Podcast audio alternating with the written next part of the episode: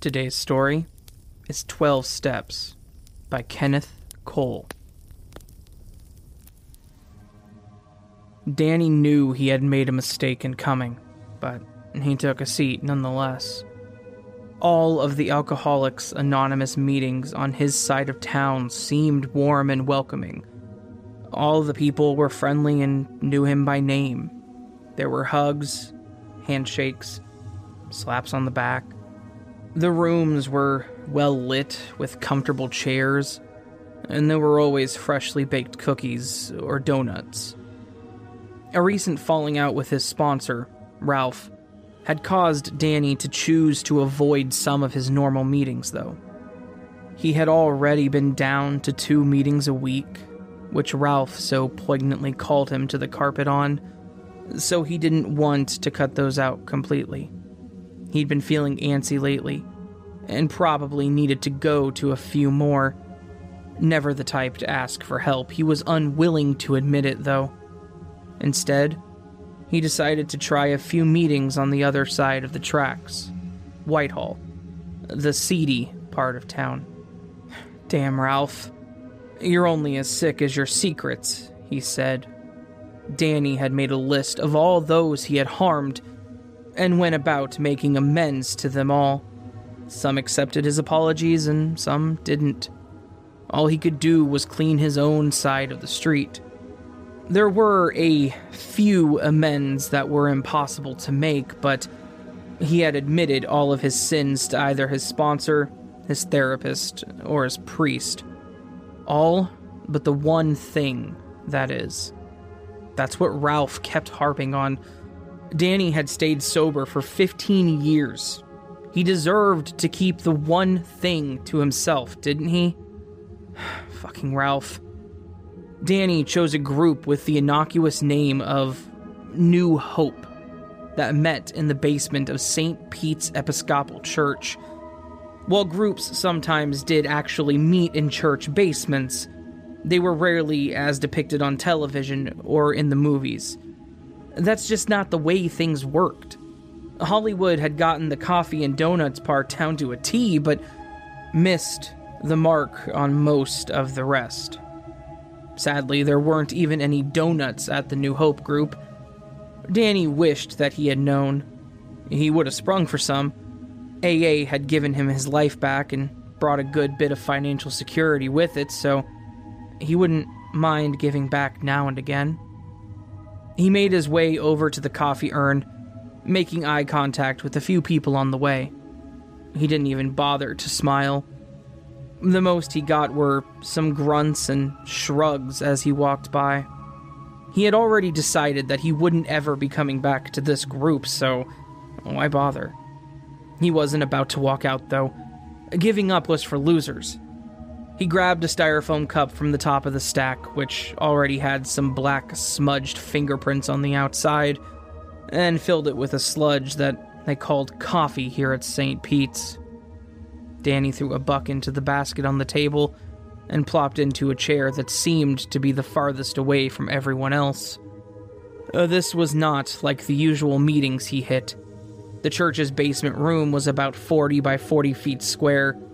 There were eight rectangular folding tables set up in a makeshift circle, with wooden chairs set along the outside. Unfortunately, there would be no speaker. This was a discussion meeting. They would most likely read something out of some bit of an AA approved literature, the big book, 12 and 12, or some meditation book, and then go around the room weighing in on their own personal experience, strength, and hope. Danny. Danny didn't feel like talking, but the one bit of his sponsor's advice that he had latched onto early was to always say something, always be part of. Even though the ceiling held banks of fluorescent lights, the room still seemed cold. Perhaps it was the type of bulb they used. Were there even different types? Or perhaps it was the way the light reflected off the sickly yellow linoleum floor and institution green walls. It smelled funny, too. Oh well, thought Danny. It's only for an hour. He had spent twice that amount of time scraping together change for another bottle while fighting off the shakes in the past. In comparison, this would surely be more pleasurable than that. That's what it came down to, wasn't it?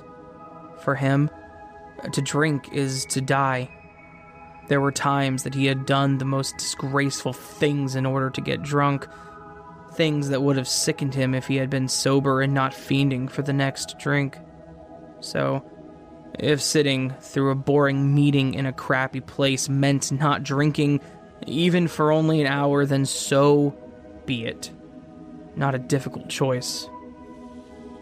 He was not a snob, but the thought that the people here seemed to be a little lower class than what he was used to. He was by no means rich, but now that he had gotten his life together, he was back in the upper middle class demographic. The meetings that he attended were regularly frequented by businessmen, doctors, realtors, and other professionals. Frankly, even the blue collar people at his normal meetings seemed to be upper class compared to these people. These people were. And he had to remind himself that he was being honest and not uncaring the dregs of society. Unshaven, unkempt, tattooed, greasy, and foul smelling. AA had taught him not to judge. There, but for the grace of God go I. Still, it was hard. Just before the meeting was called to order, a man plopped down in the chair next to him. Oh, come on, buddy, thought Danny. Ten empty chairs. Plenty to keep enough distance between all of us, and you have to sit right next to me. At least this guy seemed friendly.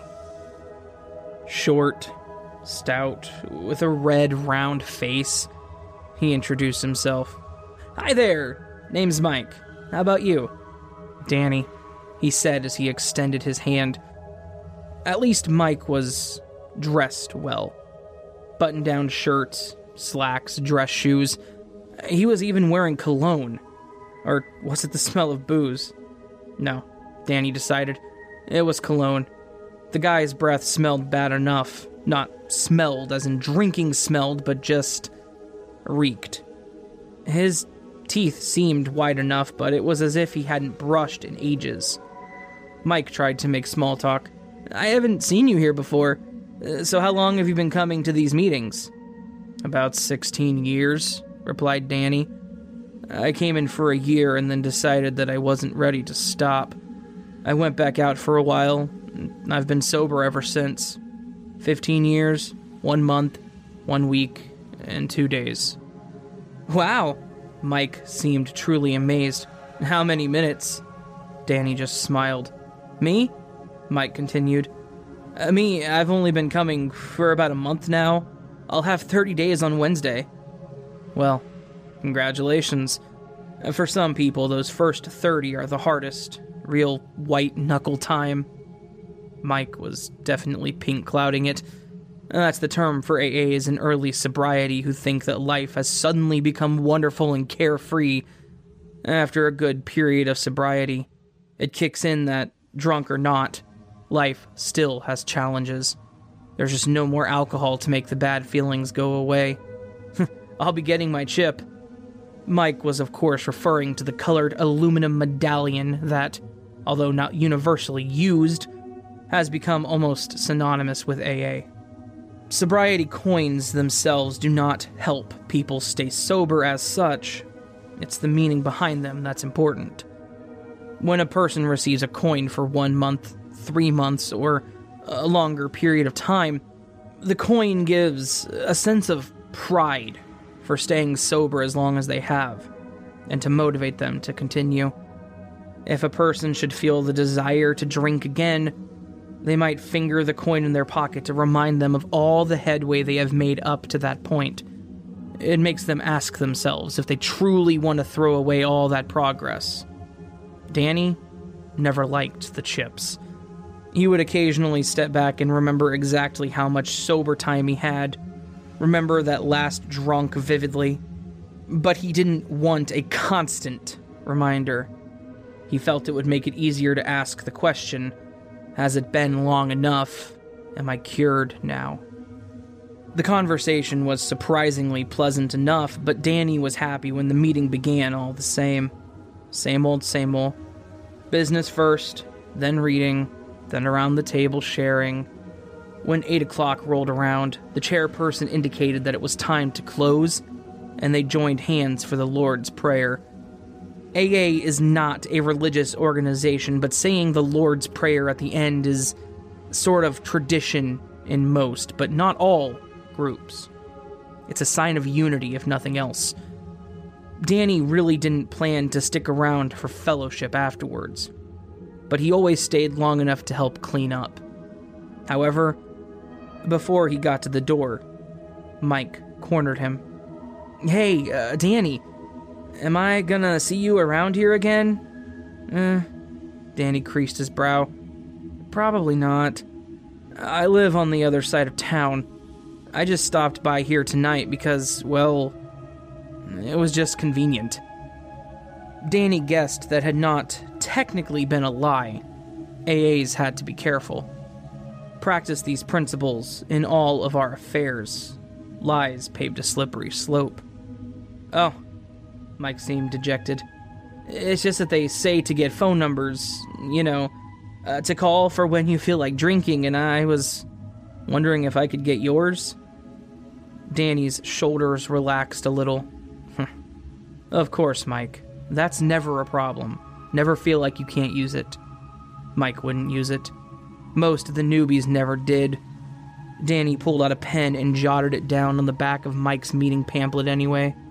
There you go. Oh, thanks, Danny. Mike shook the pamphlet. I will definitely use this. You're a lifesaver. You guys are great. Mike bounced away. Danny made his way out into the parking lot and slid behind the wheel of his 2012 Kia. He said a little prayer for Mike. Hope he makes it. Who knew? Maybe being at that meeting was God's way of putting him in the right place at the right time. Danny rolled to the Burger King drive through on the way home to pick up an artery clogging dinner. He just wanted to flick on the television, eat, shower, and get to bed.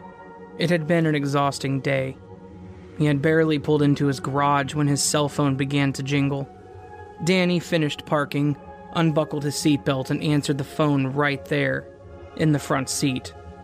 It was an old habit, probably not a healthy one, but he just had to pick up the phone when it rang. He could not bear the thought of someone leaving a message. He had heard stories of AAs who were never able to get through to someone, and things didn't turn out well. Once their faith in the system was broken, especially newcomers, they didn't trust it anymore. Hello? Dano! It's Mike! Uh, Danny shifted the phone to his right ear. What's up, Mike? Oh, no, no, no. Uh, don't worry, Dan. I'm not thinking of drinking. I just wanted to test out the number. Practice call, you know? They say to get used to calling when you don't need to, and that way it'll be easier to call when you do need to. right? Um, yeah, Mike. That's a good idea. Uh, so what's up? Uh, well, not a whole lot since I saw you. I just drove home. That's about it. Danny said with a smirk on his face. I'm about to have dinner and then it's off to bed. Oh, okay, Mike replied. You go have your dinner and have a great night. Maybe I'll talk to you tomorrow. Sure, Mike. Tomorrow. Danny showered, toweled off, and pattered into his bedroom. He slid into a pair of silk boxers and fell into bed. He didn't imagine that he would have any problems sleeping. He was physically exhausted, but as usual, his mind raced a mile a minute. He was never able to fall asleep without the radio turned on, even when about ready to pass out. His head would hit the pillow, and the stinkin' thinkin' would kick in. That was how Danny discovered the wonders of talk radio dialed in to a pundit recapping the day's news in a soothing voice. Danny pulled the chain on his bedside lamp and plunged the room into darkness. The pillow was cool, his stomach was full, his mind had calmed. Sleep began to. Danny's phone jingled. He propped himself up on one elbow, used the remote to turn the radio off, and grabbed the phone from the nightstand. Its screen had lit up with the number of the incoming call, but he didn't recognize it. It wasn't a name that had been programmed into his phone. Danny briefly considered putting the phone back down and letting it go to voicemail, but he knew he would not be able to sleep until he heard the message, and, more than likely, called whomever it was back. Mm, Danny sighed. Hello? Danny. Mike sounded grave this time. I'm sorry to call you so late. I mean, I know you said you were going to hit the hay, and I didn't want to bother you, but. It's okay, Mike. Go ahead. Remember how I said that I'd be getting my chip in a couple of days? Yeah, I can't believe it'll have been a month already. You know, the day I took my last drink was a special day. Every day is special when it's your last day drunk, Mike. Yeah, yeah, but, but I mean special. It was the anniversary of. Well, Mike began to get flustered. See, my wife and I, my my ex-wife, that is, and I lost our daughter that day. Danny swung his legs out from under the covers and sat up. Oh, I'm sorry. Oh, don't be, Danny. It, happened a long time ago. Long time ago. It would have been her 21st birthday. Mike trailed off. So long ago, the, the denial, the depression, the sadness, the anger. I started drinking afterward and just never thought to stop. Until now, that is. That's a long time to be stewing in it, Mike. Do you want to talk about it? Nah, Danny. No sense dredging up the past. Not when I'm doing so well. You're only as sick as your secrets, Mike. God, Danny hated it when his sponsor was right. Yeah, yeah. Um, maybe uh, when I'm feeling a little more stable, Danny. Maybe I'll talk about it then. I'm just not doing so well right now. Danny spoke with Mike for about half an hour, and when he was convinced that Mike was over the urge to drink, let him off the phone and promised to meet with him the following day. He laid down his phone and swung back under the covers, a smile on his face. What was it they say? Even if Mike went out and drank that night, at least Danny stayed sober. Help yourself by helping others. Danny forgot to turn the radio back on, and that night, he dreamt about the one thing. Danny awoke to the sound of his phone. It wasn't the alarm tone, but the ringtone. Another phone call. He'd come to recognize Mike's number by now. This was getting a little annoying, but sometimes that's the way it went. Mike would either fall off the wagon soon, or he would start to make new contacts. In the meantime, Danny would just have to deal with it. Good morning, Mike. Dan, my man, good to hear your voice. Yeah, said Danny, scratching at the back of his head. It's been like six or seven hours now, huh? Oh, yeah, I'm not bothering you, am I? No, no. Yes, yes, thought Danny. So, how did last night go? Didn't drink, did you? Nope. And I owe it all to you, Dan. Well, Mike, you picked up the phone and made the call, so you can give yourself a little pat on the back. That phone can seem real heavy when it stands between you and a drink. Huh, ain't that the truth? Uh, so, are you hitting a meeting this morning, Danny? Um, no, Mike. I have a job. Danny tried not to sound ticked off. I have to work today. I promise we'll get to one tonight. You pick it out and call me back around 6, okay? Got it, Dano. 6. Talk to you then. Danny's worst fear came true. Three more calls during the day. Mike had picked a group called As Bill Sees It on Danny's side of the town. Danny decided that he would need to have a talk with Mike that evening. Calling when in need, or even for occasional friendly support, was fine, but there was such a thing as abusing the system. You know, the boy who cried wolf sort of thing. Danny was about ready to throw his always answer the phone policy out the door. Danny didn't look forward to the conversation and had a rough time forcing his dinner down that evening. He wasn't hungry, but as usual, he tried to keep his stomach full. Halt.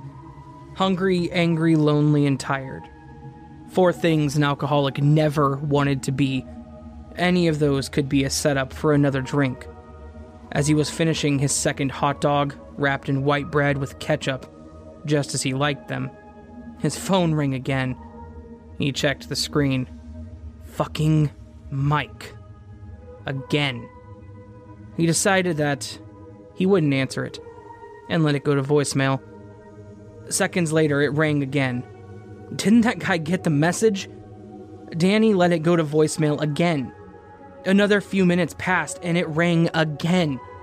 Danny wondered if Mike had changed his mind. Maybe he couldn't make it to the meeting after all, but still, he let it go to voicemail. Thankfully, more minutes passed, and Mike did not call back. Danny felt like a heel, but he just couldn't deal with it anymore. At around a quarter to seven, Danny tied his shoes and gathered his wallet and car keys. As he headed towards the door, his phone jingled. Mike. This time he answered. Hey, Mike. I'm headed out the door right now. Oh, thank God! exclaimed Mike. I couldn't get a hold of you, and, and then I started to worry. I wondered if maybe you went out drinking again. I. I. Mike, slow down, buddy. Danny was beginning to let his temper get the best of him. Would you. Oh, look, just wait for me at the meeting, outside. We need to talk. Mike was breathing more regularly now. Huh, Danny. you really had me going there. Well, anyway, you can ride with me. What? Danny strode out the back door and pressed the button to lift the garage door. As the door rolled up, it gradually revealed a battered green Honda sitting in the drive. Mike sat behind the wheel with the engine idling. Danny was taken aback. He walked briskly up to the driver's side door and motioned for Mike to lower the window. After a moment, and with a confused look on his face, Mike hit the button and the window rolled down. What's wrong, Dan? Hop in. I thought we uh, maybe could ride to the meeting together and then maybe grab a cup of coffee after, huh? Danny was fed up. No. No, Mike. No meeting and no coffee after. I don't have time for this. I don't know what to do with you. You can't keep calling me. How the hell did you even find out where I live? Oh, uh. Mike looked shamefacedly. Um, I guess maybe I followed you home last night? What the hell? I'm sorry, Dan. I'm new at this. I really don't know how it works. How it works? Having had a spiritual awakening as the result of these steps, we tried to carry this message to alcoholics and to practice these principles in all of our affairs. Danny thought it over and softened. Okay, Mike, here's how it works, he said. I'll come to the meeting, but I drive there myself. We talk a little. After the meeting, I come home. Alone. No coffee, no more calling, unless you really need to. Like, I'm going to drink. Need to. Are we clear?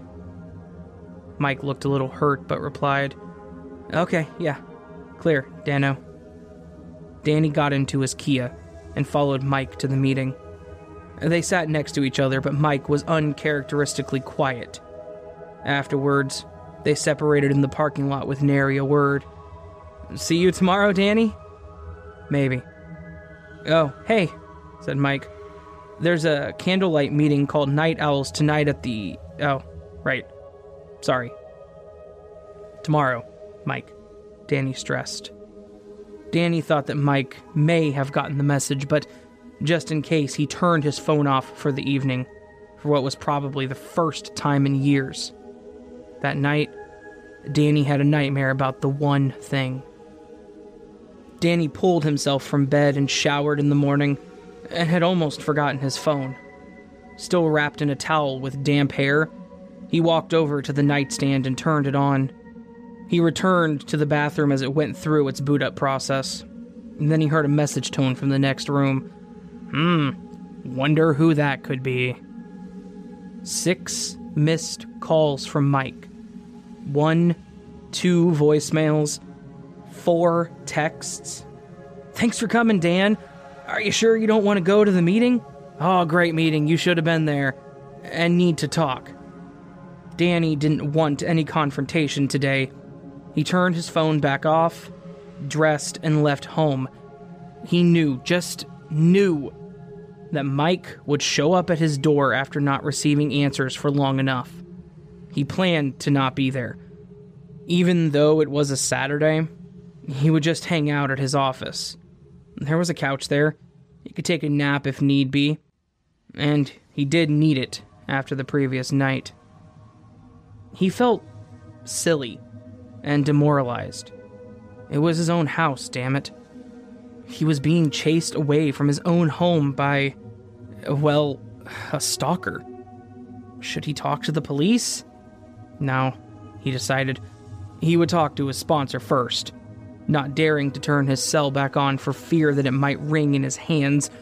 Upon arriving at the office, he picked up his desk phone and dialed in Ralph's number. Ralph was no help. At least he didn't tell Danny what he wanted to hear. Just suck it up, Danny. I've had my share of pigeons who either tried too hard or didn't try enough. My guess is that this Mike guy will turn out to be one or the other. Why don't you bring him along to tonight's meeting? I'll meet you guys at the acceptance group tonight. Maybe I can have a talk with them. Yeah, I suppose. Danny turned his cell phone back on in order to call Mike and invite him to the acceptance group that evening. Six missed calls, and it was barely noon. He sighed and began to scroll to Mike's number when the phone jingled. Danny didn't even need to look at the number to know who it was. Hi, Mike. Uh, Danny, I tried to. Yeah, I know, Mike. I've been at work. I just turned my phone on and saw that you had called. An icy thought ran through Danny's spine. Did Mike know where he worked, too? Anyway, my sponsor suggested that I introduce you to him tonight. We're going to St. Andrews to a meeting called the Acceptance Group. Want to come? Are you kidding me? Do you even need to ask? I would never pass on the chance to meet my sponsor's sponsor. He's like, What, my grand sponsor? Well, Danny thought about it. Never had the talk of him being Mike's sponsor come up.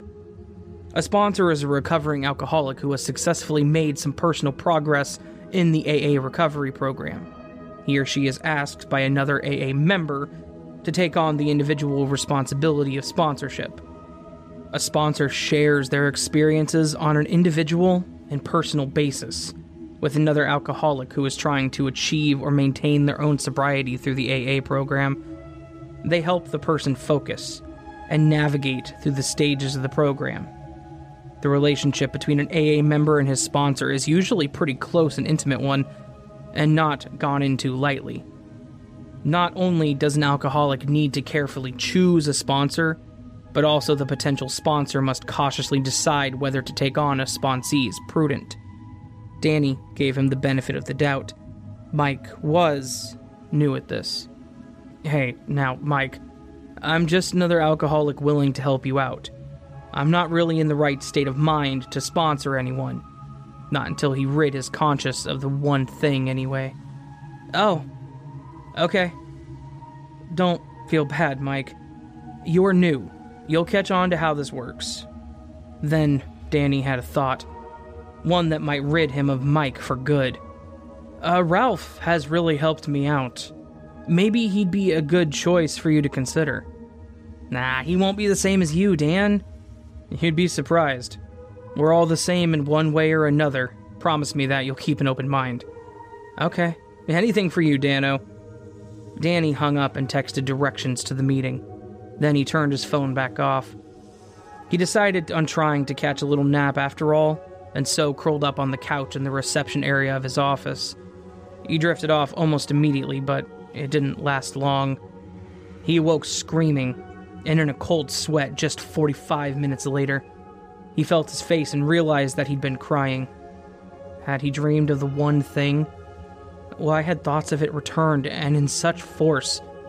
Fucking Ralph. He brought it up and started pressing Danny. That would make sense. Although Danny had a feeling that Mike had something to do with it.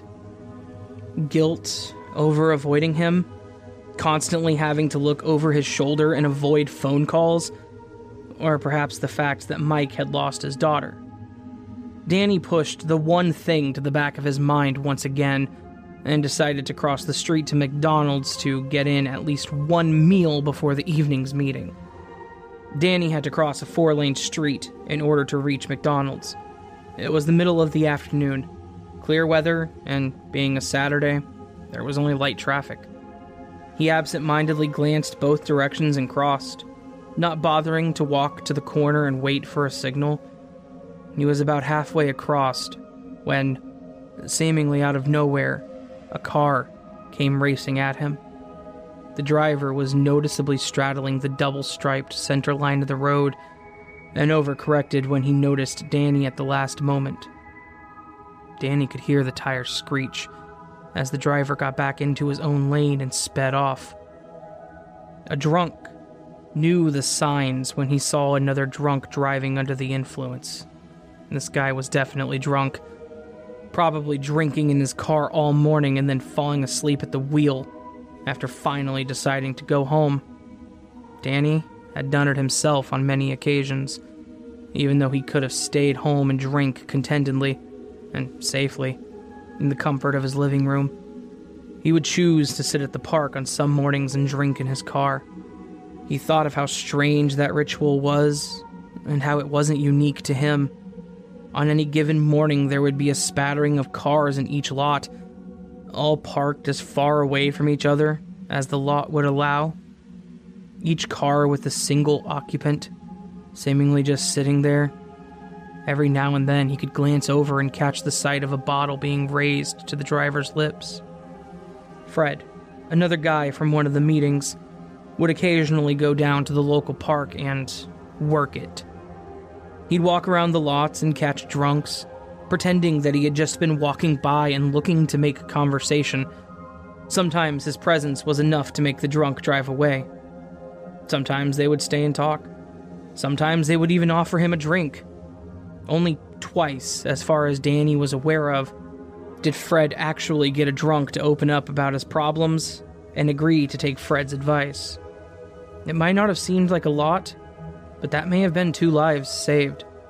Plus, countless others, if he figured in the innocent lives that a drunk might take along with him on the highway to hell. Danny began to hyperventilate. He ran the rest of the way across the street and sat on the curb, his gorge rising. He tried to calm himself but could not. Eventually, he vomited into the gutter. It wasn't the first time, but in the past he'd always been drunk or hungover. He realized how pitiful he must have looked. He had never seemed to care in the past. Eating was out of the question. Danny went back to the parking lot in his office, crossing the street with extra care this time, and got into his car. He drove straight to the church.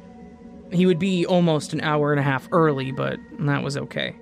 Someone was always there early to open up the rooms and make coffee. It was nice to show up and shoot the shit sometimes. Not surprisingly, Mike was already there when Danny arrived. He was sitting out in the parking lot, but remained in his car. It looked like he was dozing off. Danny walked over and rapped on the driver's side window a few times. Mike was startled, and he rolled the window down. Danny, you're early. That's great. Yep. Couldn't wait to get here, Mike, he said sarcastically. Tell you what, let's go around back and grab a bench. Danny led Mike behind the church. There was a small outdoor chapel of sorts, just a few benches facing a large wooden cross and overlooking a small stream. Danny motioned for Mike to take a seat and then sat down next to him. Mike, let's talk. Danny seemed surprisingly calm. I know that you're pretty new to the program, and this may be skipping ahead quite a bit, But let me explain how the fourth and fifth steps of AA go.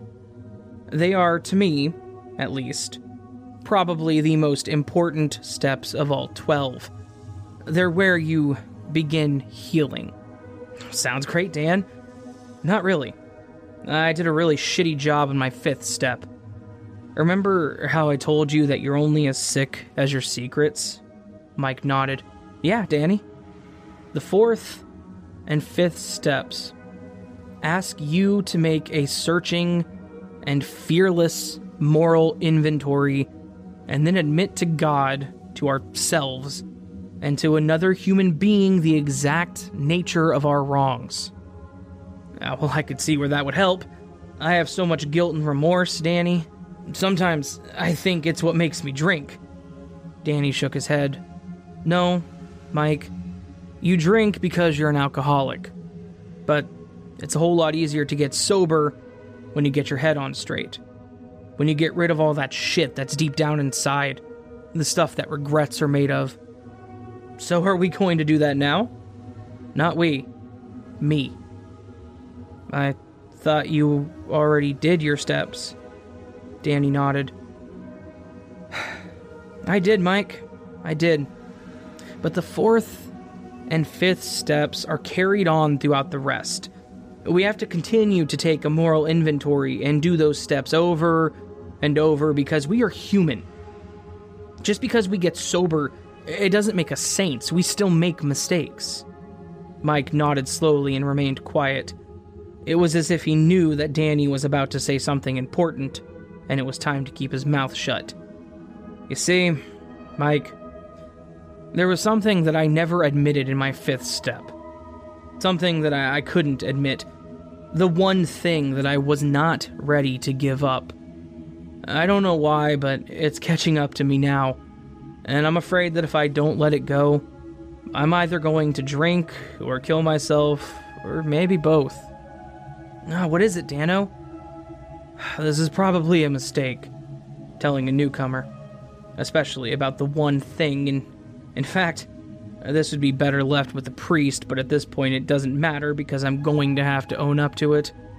The one thing is something that everyone will find out about sooner or later. Probably sooner, now. Oh, you can tell me, Danny. Your secret is safe with me. Suddenly, it was as if Mike had become the old timer. His demeanor changed. He surely didn't seem like a newbie anymore.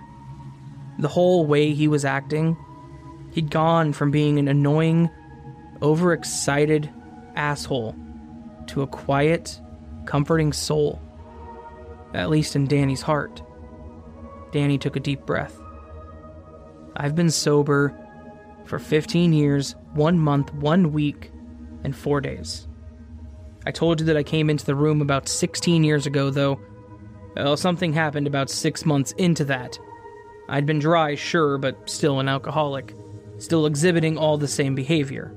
That's what the program is for, by the way. Not to make us stop drinking, but to make us saner, healthier people. Well, Mike, I. Danny's breath hitched in his throat. He was already regretting bringing this up, but he felt like it was too late now. Go on, Dano. I'm listening. It was late summer, around 7 o'clock, dusk. I was driving up Parkside Avenue. You know the place? Yeah. As a matter of fact, I used to live in a cul de sac off Parkside. Then, you know the hill. The Midways. Anyway, I was coming up over the crest of a hill, tooling along, paint clouding it, stone cold sober, mind you and a girl. A little girl, damn it. She came out from between two parked cars and just. just ran out in front of me. Oh, God, Danny, no. Yes, I couldn't stop. I fucking ran her down, Mike. A little girl. That's horrible, Mike grimaced. But it was an accident, Danny. You said so yourself. She was sober. Uh, she ran out from between the cars. You couldn't have known. No. But it's what I did next that was unforgivable. What, Dan? Mike rocked back, laced his fingers together, and knitted his brow. He had a clear headed look about him. one that Danny had never seen on Mike's face before. What was unforgivable? Danny took a deep breath. I didn't stop. I just kept on driving. I panicked. It was like I'd been drinking. I didn't want to get caught. Afterward, I realized it was an accident, but at the time. At the time, I just panicked and acted like a drunk would have. I left her there, Mike. Maybe she was still alive, but I left her there. What if she was just hurt and could have been saved if I had just stopped? Oh, she wasn't hurt. She was dead the instant you hit her, Dan. You couldn't know that. I didn't know that, and I was there. Oh, I do know it, Danny. That's what the EMT said. Dead on impact. Danny jerked his head up. It was as if his stomach had dropped out from under him, like the first hill on a roller coaster. What did you say? When I got there, and that's what the EMT told me. Dead on impact. She didn't suffer. She probably had no idea what had happened. What the hell are you talking about, Mike? She was my daughter, Danny. Danny was speechless. He sat still for a moment and then started shaking his head violently. No, fuck you, Mike. Her father's dead. I followed the story in the papers. He killed himself two months after the accident, got drunk and drove into a bridge abutment. Why the hell would you even say something like that? Mike had tears welling up in the corners of his eyes. Because now I know, Danny. Now I know that you are repentant. Fuck you, Mike. How can you pull this shit on me? How can you even say something like that? Do you think this is a joke? Danny stormed away, sobbing, and walked toward the church. Ralph had arrived and was walking in himself. He noticed how upset Danny was and stopped him, grabbing his shoulder and turning him around somewhat forcefully. Danny, what's wrong? What's going on? That asshole. I told him, Ralph. I told him the one thing, and you know what he said? Slow down, Danny. If you're ready, why don't you tell me the one thing first? His secret no longer a secret. He told Ralph exactly what he had told Mike. And he said that he's your father. That dick. Who, Danny? Who? Mike. That idiot who's been harassing me. Where is he, Danny? Is he here? I'll talk to him. Danny turned and pointed at the bench. He's right. He he was sitting with me right there. Ralph cocked his head. Danny, are you okay? No, I'm upset and with good reason. I just told him the one thing and he goes and says that.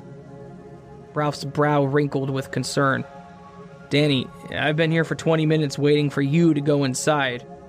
I saw you sitting there on the bench talking to yourself and thought you were praying or needed some time to yourself. You were alone the whole time, Danny. Danny scanned the parking lot. No battered green Honda.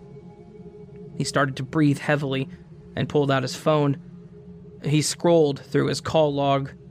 All of the calls he had made and received, all of the texts, nothing. The only calls in the last three days was the one he had made to Ralph the same morning. There was one text message waiting in his inbox. It had no number associated with it. I forgive you, Danny.